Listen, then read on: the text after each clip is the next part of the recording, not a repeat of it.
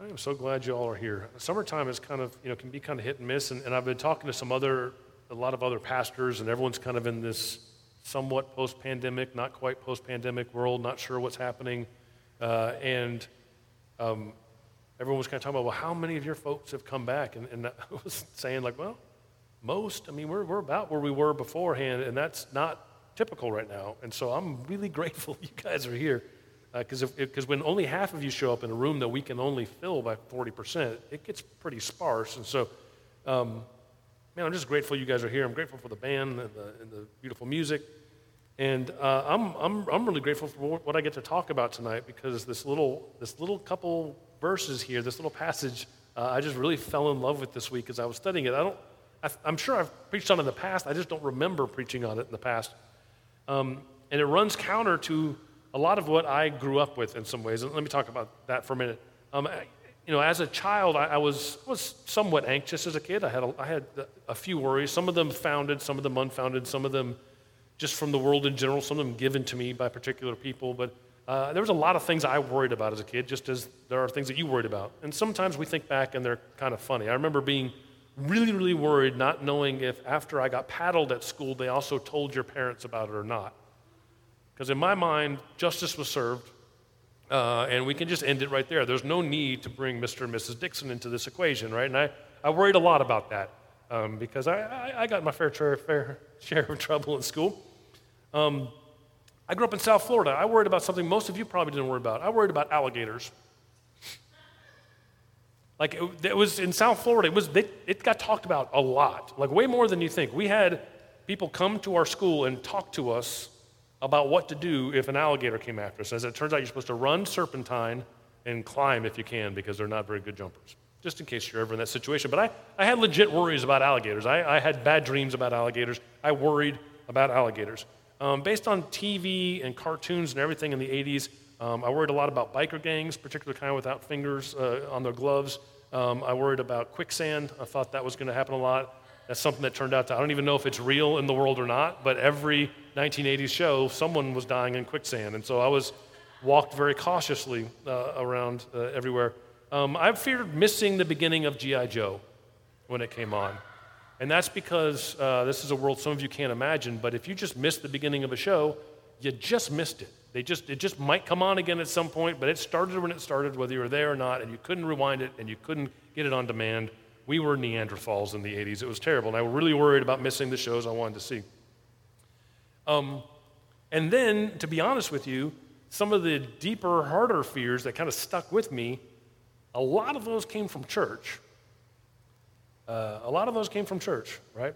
Uh, and I've talked a lot about those kind of things before in here. I, I had deep, abiding fears about whether or not God was mad at me or disappointed in me. I had deep fears about whether or not I would end up in hell at some point, which is really something any seven or eight year old should be thinking about.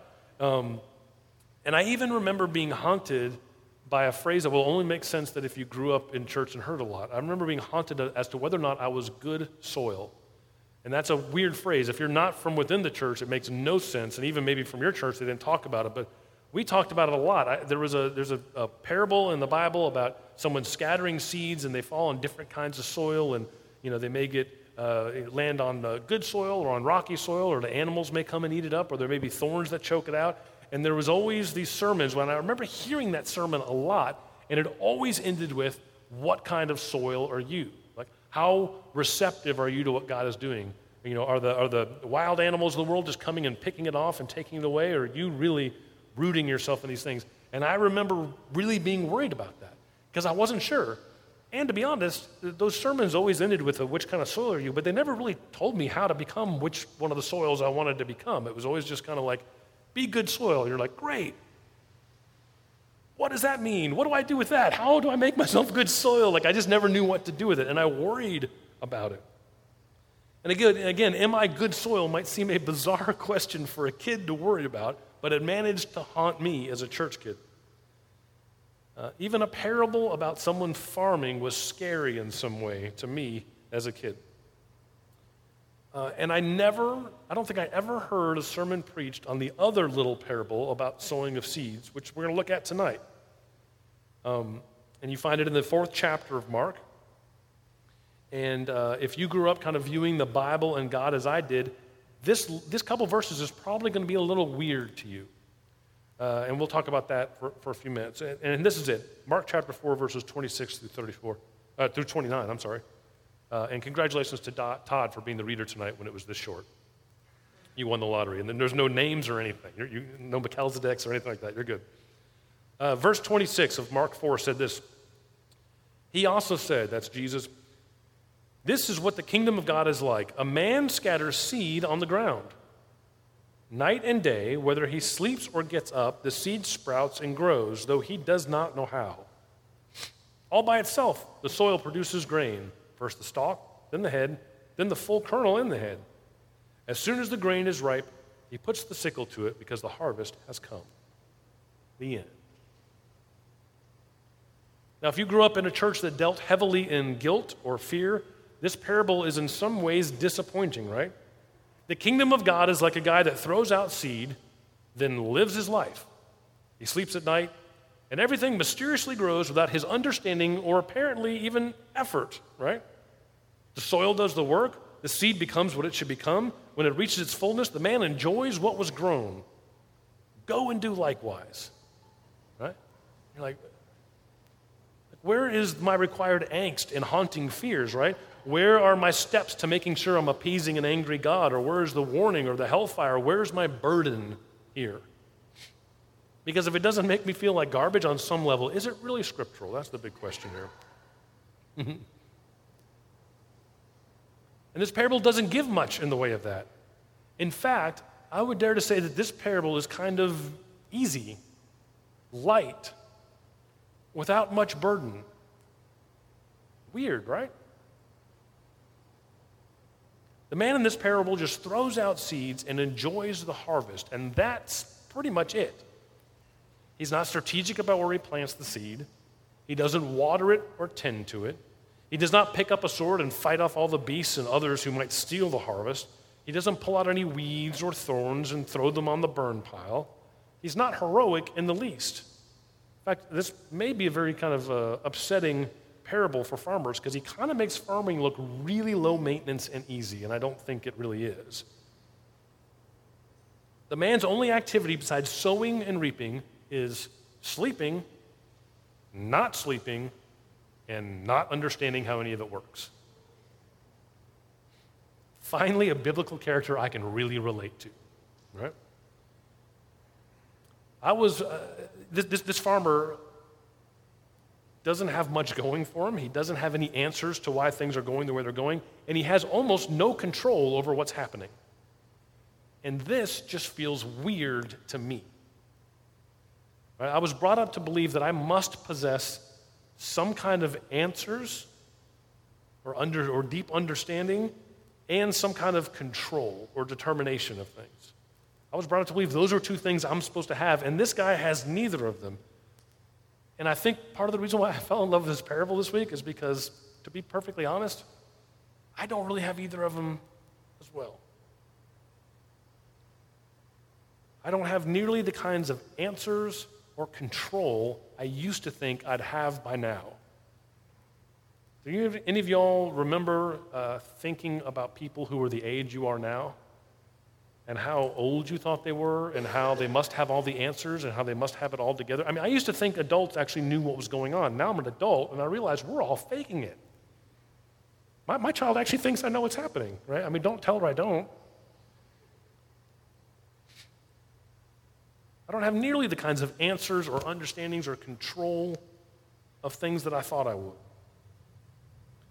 I remember when I knew I wanted to be in ministry as a vocation, I decided to kind of leave my hometown and my closest friends and head off to seminary to study God. And well meaning people uh, that were part of the church that I was you know, kind of helping out at at the time pulled me aside and told me to be careful when I went to seminary. They said, Be careful when you go to seminary because you might lose your faith.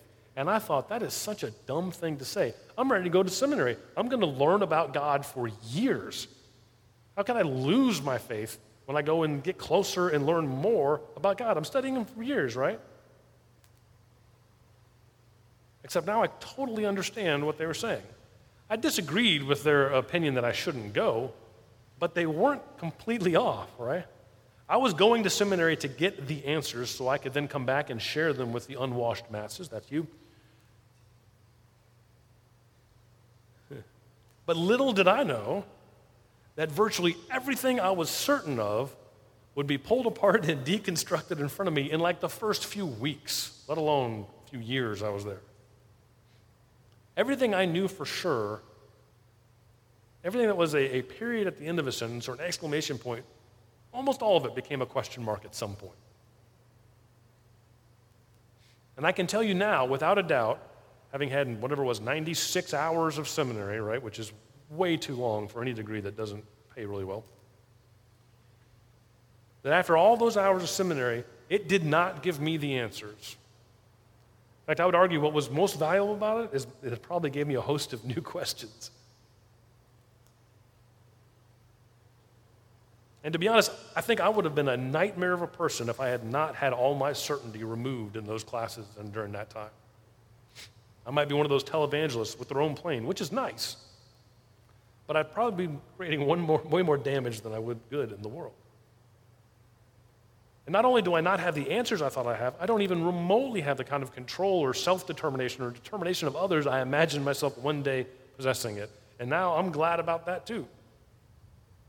I mean, since, since I started to get into ministry and think about being, uh, you know, working at churches, those kind of things, the overwhelming majority of like conferences and books and meetings I've been a part of uh, about job, about my job, have had all this strategy in them, all these how-to things, how to basically make things happen. You work it from A to Z and you get this result, right? How-to manuals about getting the results you want in your life and in your ministry in these five easy steps, which, you know, always work. I watched presentation after presentation, read about model after model, and the kind of the presumption underlying each of them was that somehow I was in control. If I just did these few things, then these things would happen. I was the one carrying the ball. If I ran the right plays, I would take the ball from one end of the field to the other. That I had control over the success or the failure, whatever those might mean at that time.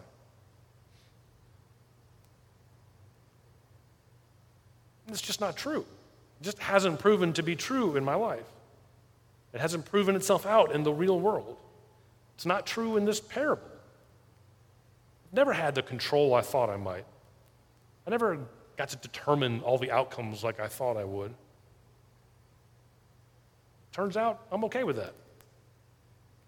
In fact, one of the biggest temptations as a pastor is to try and think and grasp for more control than I should have, right? Because I, I really imagined one day I was going to stand up in front of a group of people and I was going to preach the Word of God. And I was going to have these certain successes in mind for those who were just blessed enough to receive the manna that I gave them, right?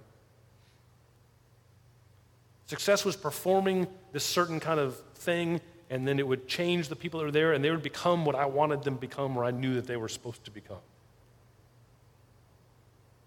You know, that Joe's been getting in a lot of bar fights lately. So I'm just going to preach the right sermon. I'm going to turn him into a sober guy who stops beating people up at the bar. Sorry to call you out, Joe. Todd's betting on the horses again, and I really need to say this message, and it's going to straighten out his life, and he's going to become the kind of person I want him to be. Whoever is not as spiritual as they should be, and I'm going to do, you know, this is, it was all this like results thing. Somehow I was going to control this narrative. I was going to create this thing, and I was going to make something happen for the people around me. As it turns out, and this, this is going to blow your minds, I have absolutely no control over you whatsoever. You can come in here and listen to me preach every day for 15 years, and some of you have, which, which blows my mind. And I have no control over you. None of you wait for my permission to do like anything, which is very disappointing to me as a pastor. And, and this is the important part that I had to learn pretty early, really before Ecclesia started. And what I had to learn was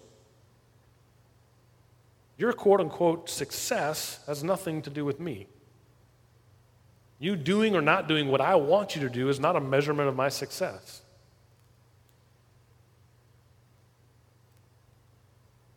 I don't know why that was a hard lesson to learn. It shouldn't be, but it was. I mean, I can't even control my own kids. How am I supposed to control an entire church full of adults, right? And why would I want to? Because that's kind of the definition of a cult, if you really think about it. But this is, it's kind of baked into this idea of religion for us. This week I was at, at my parents' house in North Carolina. We were helping dad go through some of mom's stuff and just going to see him and had the whole family there. And so we, we had to get a bunch of things done, but we also had uh, what are called kids. Those two things don't always work well together. And so we had a magical thing happen while we were there. My, my parents live on a, on a cul-de-sac. Actually, the name of the street is Bitter End Circle, which is, just feels like a bad omen at this point. But and two doors down from my parents is a family that moved in like mid COVID, like six months ago.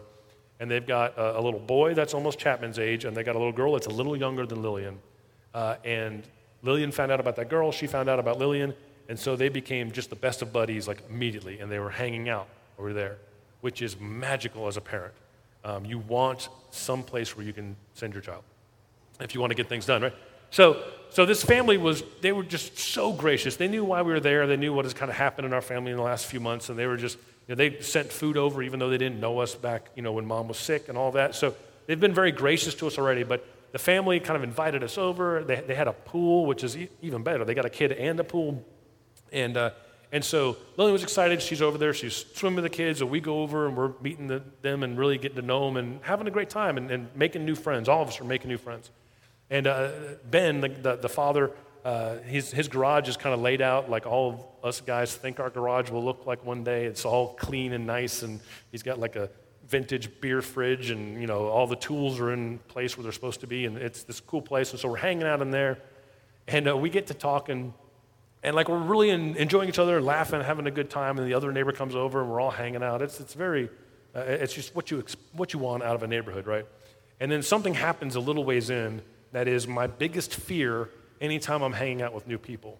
And that is eventually they ask you what you do for a living.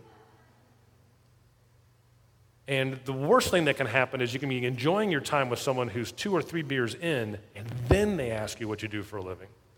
Now, I've got the cover that I've got two jobs, so I can usually lead with the other job. And sometimes they never even ask about the second job. Well, I got two jobs. They sometimes never ask about the second one, but, but Ben asked. And so I told them I was a pastor. And what I hate about this is people tend to totally change around you. Uh, to their credit, they didn't. It, it didn't seem to faze anyone. And then we ended up having this conversation about kind of, you know, he grew up Catholic and his mom still is, but his dad kind of never really this. And, you know, just kind of talking about religion. He's just talking about things, talking about life. It was really, really interesting finding out about him, all that. And then a couple days later, we're hanging out again, girls are in the pool. And he said, Yeah, I was telling my wife, my wife, it was really weird. Like, I found out you were a pastor, and then I kind of started telling you that I grew up Catholic and stuff, and I know you're not. And, like, you didn't really seem bothered by it at all. You seemed really cool with it. And he was, like, amazed by that. And my first impression was like, why would I not be cool with that? And then I realized, like, oh, the assumption is if I'm a religious person, I'm going to walk into a conversation feeling like I should have control over your life. Like I should know exactly what you should be doing and how you should be doing it. And I'm going to have some judgments for you. And I know we just met at the door, but here's some paraphernalia for you. And let me tell you how you should live your life, right?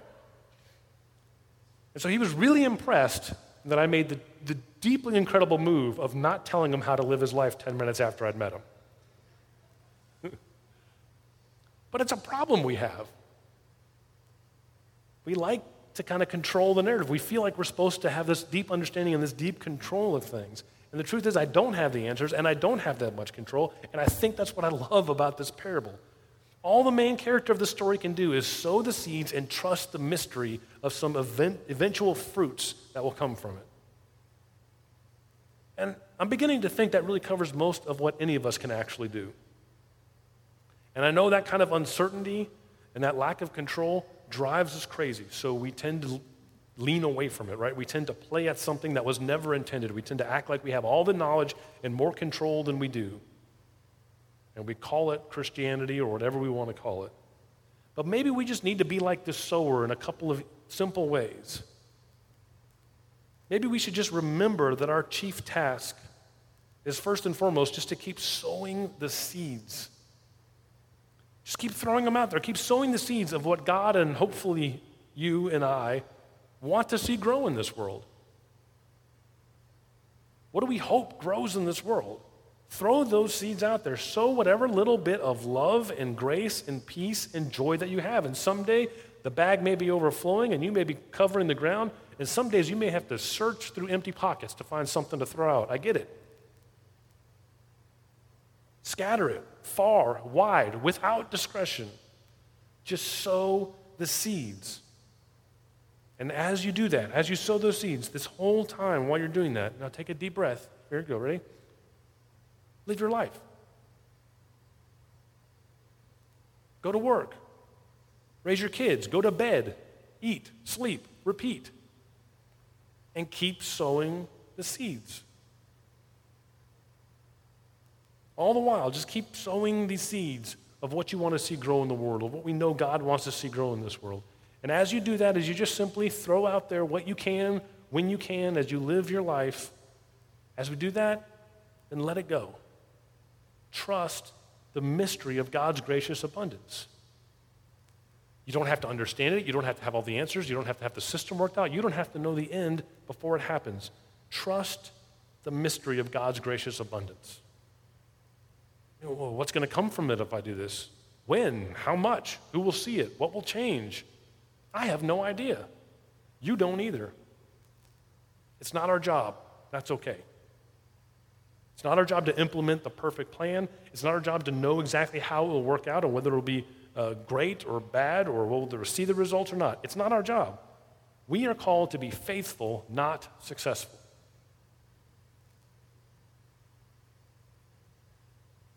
In the kingdom of God, we sow and we have faith in the mystery of God's grace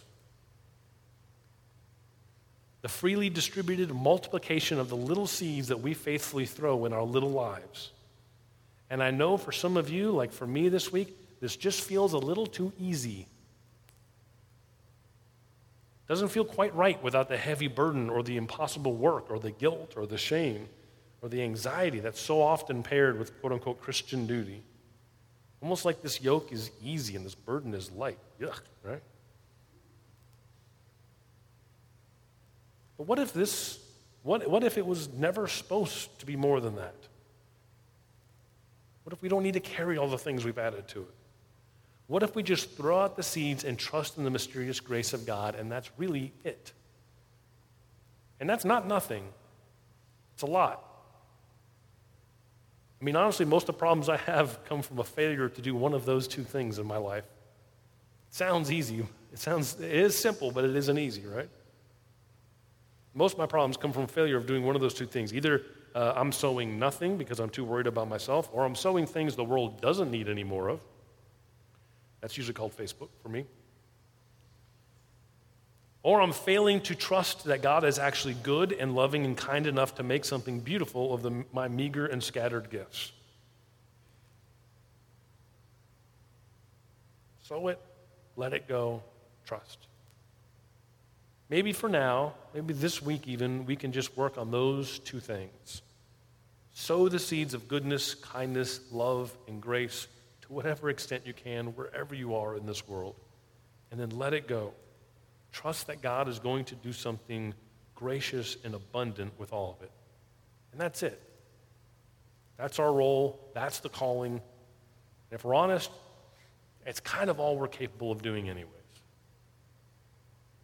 The rest is just posturing or pretending. So may we live our lives by scattering whatever little bits of heaven we can get our hands on and trust that God's grace will grow something bigger and better than we will ever be able to understand. And then get some sleep. You need it. Let's pray.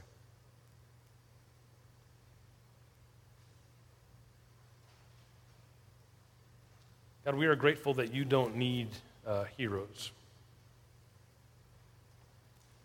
You don't need giants of the faith that have all the answers.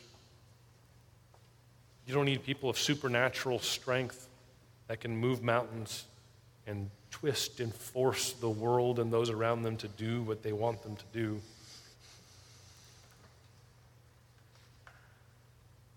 Lord, we are grateful that your abundance in this world is dependent on people who don't have any answers and don't have, don't have much strength and don't have much control but are willing to throw out the seeds that they have and trust that you'll do the rest. God, our, our is that every person in this room might be, uh, might have all those additional burdens taken off their shoulders. Lord, life is hard enough. Life can be sad enough. Life can uh, be dark enough. Without all the garbage that sometimes religion puts on our shoulders.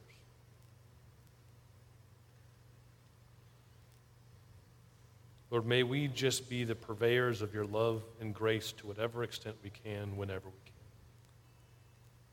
And then may we trust that you are doing something bigger and better than we could ever manage. Help us to love this world. And help us to have the kind of faith that trusts in what you are doing in it as well. Lord, we do love you, and we ask all things in your name. Amen.